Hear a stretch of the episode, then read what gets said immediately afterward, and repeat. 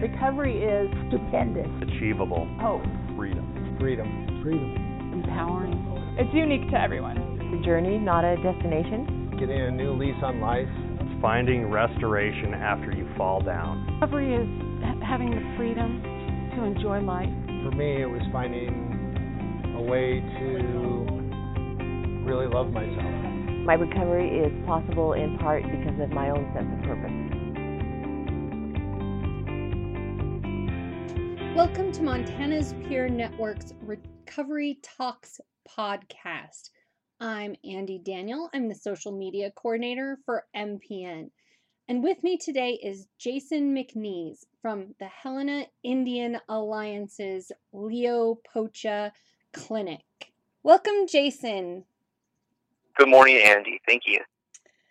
So, we're going to talk a little bit about medication assisted treatment or MAT today. Mm-hmm. Um, yeah.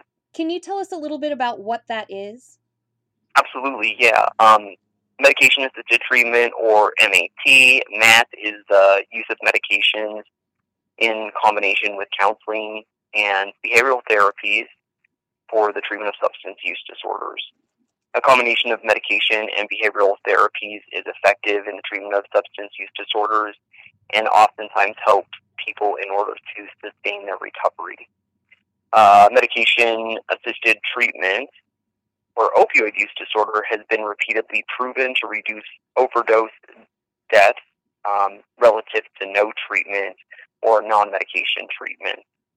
Um, reducing the severity of opioid use disorder through medications also helps to improve mental health um, and then additionally helps to reduce the barriers that are essential to addressing both overdose and suicide. Have you found that there's some stigma associated with medication assisted treatment? Yeah, there is a lot of stigma that is directed at medication assisted treatment methods. The first thing that comes to mind for a lot of persons in recovery is Suboxone, and that Suboxone's not clean. So when we talk about medication assisted treatment, that's not only Suboxone, but that also can be um, Sublocade and Vivitrol. So there's several medications that can be used when you're using a medication assisted treatment method, and that doesn't mean that somebody's just on buprenorphine. Um, it doesn't mean that someone's just on Suboxone, and that can be a difficult thing for persons that are using a medication assisted treatment approach to say, right, I take this medication, it helps to normalize and stabilize, you know, the way that the um, dopamine reward system works in my brain and reducing that stigma is a really important thing, right? Stigma continues to create barriers for individuals to work a program of recovery. That being said, medication assisted treatment doesn't mean, you know, just that someone's replacing one drug for another, right? It means that somebody's willing and has the ability to participate in a program of recovery. And so those three medications work on the brain differently, correct? That's true. Yeah. So there's several components to the medication. Um, you know, one of the components is like an opioid reuptake blocker. So that would be the same medication that would be in Narcan. One of the things we offer here at the clinic is Narcan training and uh, free Narcan to the public also. And so that just helps to block the reuptake of those opioids. Great. So uh, you're at the Helena Indian Alliance Leo Pocha Clinic. Uh, can you tell us a little bit about how your program operates?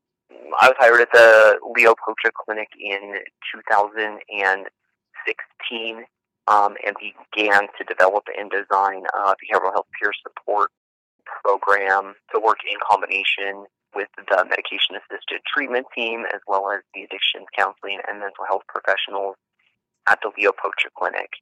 Uh, with our medication assisted treatment program, uh, peer support and addictions counseling are required components of that, which has proven to lead us to greater successes. My role helps to kind of fill that gap where individuals may have a wait before they're able to have their chemical dependency assessment with the addictions counselor. I'm able to meet with people prior to that or, you know, quickly so that people are able to feel supported in their recovery.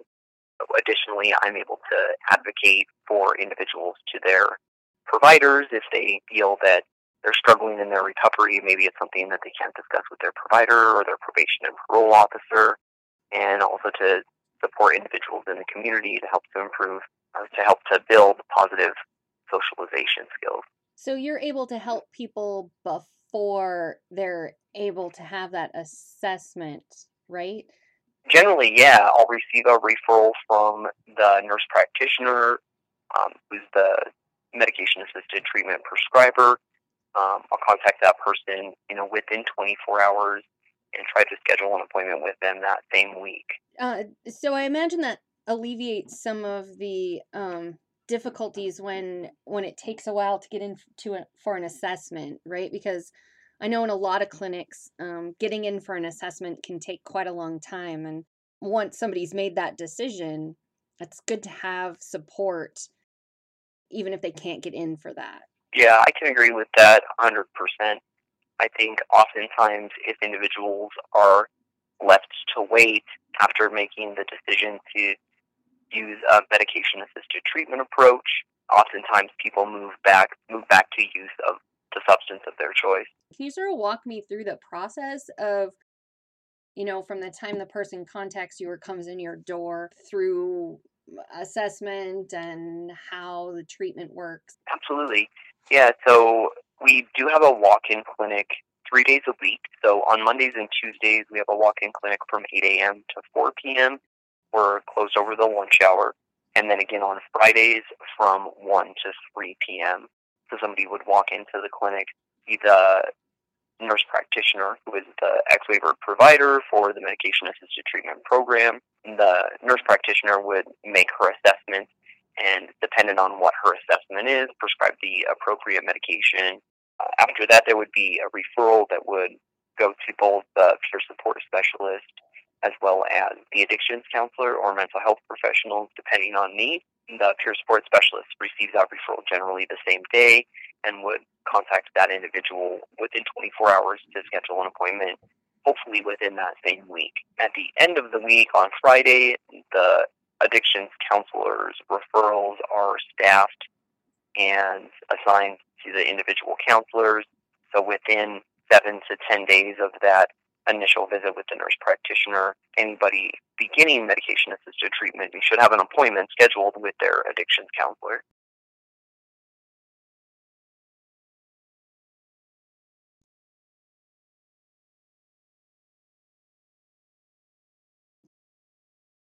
As we continue to see an increase in persons utilizing MAT, that wait time does get longer and longer.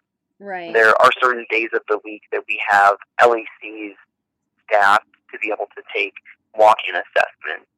So in in some situations, a person may be able to come into the clinic, see the nurse practitioner, and have their addictions assessment that same day. So, can you tell me a little bit about the the success rates at your clinic? Well, at Approach Clinic, we're firm believers in removing barriers and making accessibility treatment easier for individuals when they make that decision to begin their recovery journey. Participants that utilize both medication assisted treatment in conjunction with peer support and behavioral health counseling, we are showing an 80% success rate. So Tara Wells, um, the nurse practitioner that works with the medication assisted treatment program here at the Leo Pocha Clinic, and myself have worked to develop a MAT program together. We have over 20 months of data, and over those 20 months, 80% of participants have been successful in our program. So that being said, 80% of participants, 8 out of 10 people, stay sober for 20 months or longer. Well, that's really great. So, peer support is uh, for those who uh, you know aren't aren't familiar with that. That's uh, sort of a, a non-clinical role in in this whole thing. Um, can you talk a little bit about how uh, your role is different from the clinicians and how you guys work together to make sure that the person is supported in their recovery? Yeah, that's a, a really good question. Working in a clinical setting as a non-clinical provider can be a difficult role to play. When individuals choose to spend time with a peer support specialist, the idea is that that's in more of a relaxed setting, somebody that has life experience. So myself, I'm an opioid addict in recovery. I use medication-assisted treatment as kind of the kickstart to my recovery uh, in conjunction with behavioral health treatment, and that's what led me to long-term sobriety. So being able to have shared experience um, of the programming here at the Leo Pocha Clinic helps to facilitate a connection between myself and the individual. So, can you tell me a little bit about how your role fits into uh, treatment planning? Yeah, so being a non clinical provider in a clinical setting can be a difficult role to play. So the clinical providers here at Leo Pocha Clinic and Helena Indian Alliance have been strong proponents to my position as a peer support specialist. Right? I feel supported by the clinicians that surround me, and therefore I have the ability to support the peers that are entering our program. Treatment planning isn't done by myself. So the you know the treatment plan is something that the addictions counselor and the peer create together in their sessions, and then we work together to achieve the goals that have been set out in the treatment plan. Treatment planning and recovery planning are two vastly different things, right? What does my treatment plan look like? What are the objectives the LAC has set out in front of me for myself to achieve in treatment and recovery planning? What are the objectives that I have set for myself, the expectations of myself in my recovery? What are the things that I can do that I'm willing to do? I I would guess then that you're a little more hands on with helping somebody create a recovery plan. Definitely, yeah, yeah. Uh, so more so than recovery planning specifically, I like to use um, wellness planning, either utilizing the uh, SAMHSA's eight dimensions of wellness or the World Health Organization's six dimensions of wellness, setting goals in the lowest scoring dimensions of the eight dimensions of wellness, and then working to set recovery goals within those dimensions. Can you talk a little bit about how your um, lived experience informs your work? So, my personal lived experience definitely helped me to excel as a peer support specialist. Um, I'm an, uh, an opioid addict in recovery, and I suffer from depression myself. I utilized the services at Helena Indian Alliance prior to being clean and sober prior to being in recovery. When I have been to treatment seven different times in my life, the message that I always heard was this is what you're going to do, this is how you're going to do it, the only way you're going to get better, and if you don't like it, there's the door. I came to the Helena Indian Alliance, and the message that I heard here was what have you tried that hasn't worked? What are you willing to do? And how can we help you?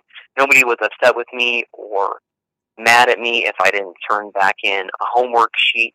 They said, okay, so maybe that doesn't work for you, and just laid several other options out on the table. This allowed me to be accountable to myself for my own recovery plan and to be able to create my and develop my own recovery. Nobody had the expectation that I'm going to be accountable for the things that I do to them in my recovery, right? But they did hold me responsible for my actions. What other services are offered at the Leo Pocha Clinic? Yeah, we have a ton of different services. I have a list here in front of me because that's the only way that I'm going to remember all of them. Um, so that question, I mean, this this list goes on for two different pages, and I'm kind of just going to break them down into um, their specific categories. Sure. We have um, the Leo Pocha Clinic, which um, promotes and provides culturally relevant healthcare services for all cultures, native and non-native. A lot of times people believe that we serve only the uh, Native American population in the greater Helena area. Um, that's not true. Currently, we have about 60% Native American and 40% non-native in our clinic. And then the opposite of that, right? 40% Native American, and 60% non-Native in our behavioral health services clinic. Um, so we're all one organization and we work cohesively together. Um, but our clinic provides outpatient medical care that's non-hospitalized medical care and non-emergency care. We provide diabetes care, prevention and education, nutrition counseling, immunization, breast and cervical cancer screening, um, AIDS, HIV, and STD testing and counseling, and then, of course, our medication assisted treatment or MAT program.